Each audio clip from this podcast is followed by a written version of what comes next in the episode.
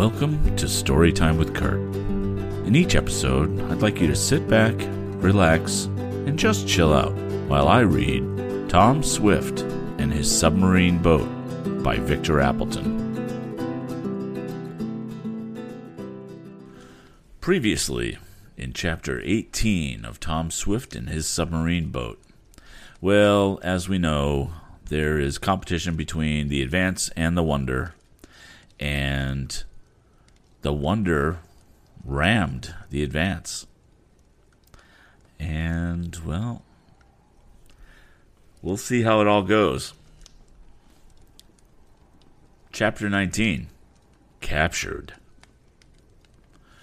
Down deep, advised Captain Weston as he stood beside Tom and Mr. Swift in the pilot house. As far as you can manage her, and then forward. We'll take no more chances with these fellows. The only trouble is, replied the young inventor, that the deeper we go, the slower we have to travel. The water's so dense that it holds us back. Well, there is no need of hurrying now, went on the sailor. No one is following you, and two or three days' difference in reaching the wreck will not amount to anything. Unless they repair the rudder and take us or take after us again, suggested Mr. Swift. They're not very likely to do that, was the captain's opinion. It was more by luck than good management that they picked us up before. Now, having to delay, as they will, to repair their steering gear, while we can go as deep as we please and speed ahead, it is practically impossible for them to catch up to us. No, I think we have nothing to fear from them. But though danger from Berg and his crowd was somewhat remote, perils of another sort were hovering around the treasure seekers, and they were soon to experience them. It was much different from sailing along in the airship, Tom thought, for there was no blue sky and fleecy clouds to see, and they could not look down and observe, far below them, cities and villages. Nor could they breathe the bracing atmosphere of the upper regions. But if there was lack of the rarefied air of the clouds, there was no lack of fresh atmosphere. The big tanks carried a large supply, and whenever more was needed, the oxygen machine would supply it. As there was no need, however, of remaining under water for any great stretch of time, it was their practice to rise every day and renew the air supply, also to float along on the surface for a while, or speed along with the only conning tower with only the conning tower out, in order to afford a view and to enable Captain Weston to take observations. But care was always exercised to make sure no ships were in sight when emerging on the surface. For the gold seekers did not want to be hailed and questioned by inquisitive persons. It was about four days after the disabling of the rival submarine, and the Advance was speeding along about a mile and a half underwater.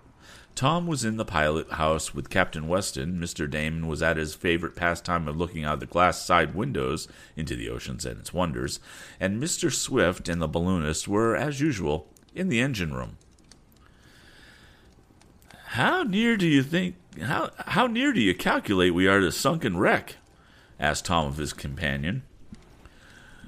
Well, at the calculation we made yesterday, we are within about a thousand miles of it now. We ought to reach it in about four more days if we don't have any more accidents. And how deep do you think it is? went on the lad.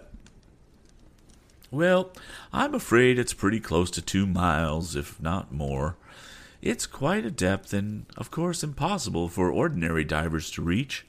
But it will be possible in this submarine and in the strong diving suits your father has invented for us to get it.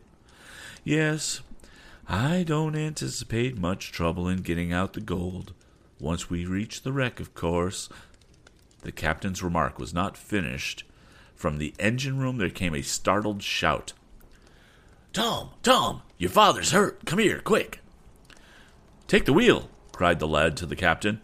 I must go to my father. It was Mr. Sharp's voice he had heard.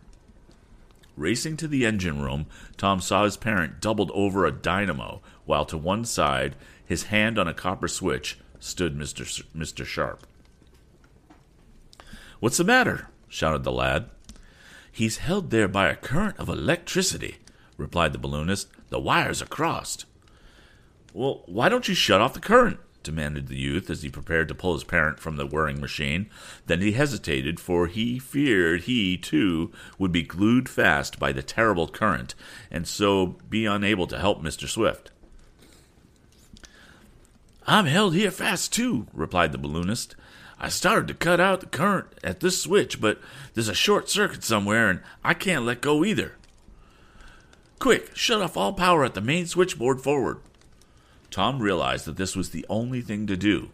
He ran forward and with a yank cut out all the electric wires. With a sigh of relief, Mr. Sharp pulled his hands from the copper where he had been held fast as if by some powerful magnet, his muscles cramped by the current. Fortunately, the electricity was of low voltage and he was not burned. The body of Mr. Swift toppled backward from the dynamo as Tom sprang to reach his father. He's dead, he cried as he saw the pale face and the closed eyes. No, only badly shocked, I hope, spoke Mr. Sharp, but we must get him to the fresh air at once. Start the tank pumps. We'll rise to the surface. The youth needed no second bidding. Once more turning on the electric current, he set the powerful pumps in motion, and the submarine began to rise. Then, aided by Captain Weston and Mr. Damon, the young inventor carried his father to a couch in the main cabin. Mr. Sharp took charge of the machinery. Restoratives were applied, and there was a flutter of the eyelids of the aged inventor. Aged inventor again. Every chapter so far. I think he'll come around all right, said the sailor kindly as he saw Tom's grief. Fresh air will be the thing for him. We'll be on the surface in a minute. Up shot the Advance, while Mr. Sharp stood ready to open the conning tower as soon as it should be out of water. Mr. Swift seemed to be rapidly reviving. With a bound, the submarine, forced upward from the great depth, fairly shot out of the water. There was a clanking sound as the aeronaut opened the airtight door of the tower, and a breath of fresh air came in. Can, can you walk, Dad, or, or shall we carry you? asked Tom solicitously. Oh, uh, I'm I'm feeling better now, was the inventor's reply. I'll soon be all right when I get out on deck. My foot slipped as I was adjusting a wire that had gotten out of order, and I fell so that I received a large part of the current. I'm glad I wasn't burned. Was Mr. Sharp hurt? I saw him run to the switch just before I lost consciousness. No, I'm all right, answered the balloonist, but allow us to get you out to fresh air. You'll feel much better then. Mr. Swift managed to walk slowly to the ladder leading to the conning tower and thence to the deck. The others followed him. As all emerged from the submarine, they uttered a cry of astonishment. There, not one hundred yards away, was a great warship flying a flag which, in a moment, Tom recognized as that of Brazil. The cruiser was lying off a small island, and all about were small boats filled with natives who seemed to be bringing supplies from land to the ship. At the unexpected sight of the submarine bobbing up from the bottom of the ocean, the natives uttered cries of fright. The attention of those on the warship was attracted, and the bridge and rails were lined with curious officers and men. It's a good thing we didn't come up under that ship, observed Tom. They would have thought we were trying to torpedo her. Do you feel better, Dad? he asked, his wonder over the sight of the big vessel temporarily eclipsed in his anxiety for his parent. Oh, yes, much better. I'm all right now, but I wish we hadn't disclosed ourselves to these people. They may demand to know where we're going, and Brazil is too near Uruguay to make it safe to tell our errand. They may guess it, however, from having read of the wreck and our departure. Oh, I guess it will be all right, replied Captain Weston. We can tell them we're on a pleasure trip. That's true enough. It would give us great pleasure to find that gold. There's a boat with some officers on it, to judge by the amount of gold lace on 'em, putting off from the ship, remarked Mr. Sharp. Huh, yes. Evidently they intend to pay us a formal visit, observed Mr. Damon. Bless my gaiters, though. I'm not dressed to receive company. I think I'll put on my dress suit. It's too late, advised Tom. They'll be here in a minute. Urged on by the lusty arms of the Brazilian sailors, the boat, containing several officers, neared the floating submarine rapidly. Ahoy there! called an officer in the boat, his accent betraying his unfamiliarity with the English language. Yeah, so anybody listening to this, I am not doing an accent like any kind of foreign accents. I can only butcher them. I barely can do a southern accent. What craft are you? Submarine, advance from New Jersey, replied Tom. Who are you? Brazilian cruiser, Sao Paulo, was the reply. Where are you bound? went on the officer. What, what the heck was that accent? All right. On pleasure, answered Qu- Captain Weston quickly. But why do you ask? We're an American ship sailing under American colors. Is this Brazilian territory?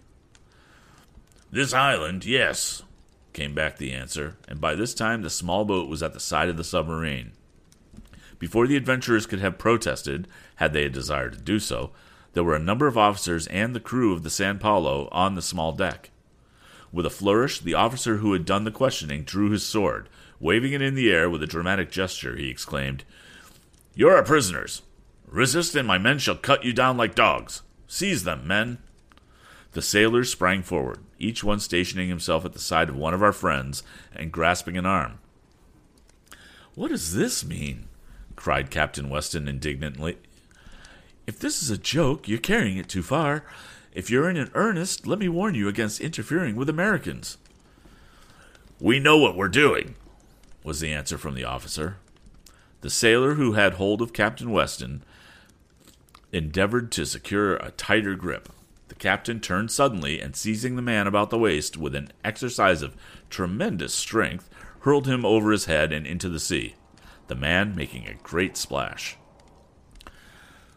That's the way I'll treat anyone who dares lay a hand on me, shouted the captain, who was transformed from a mild mannered individual to an angry modern giant.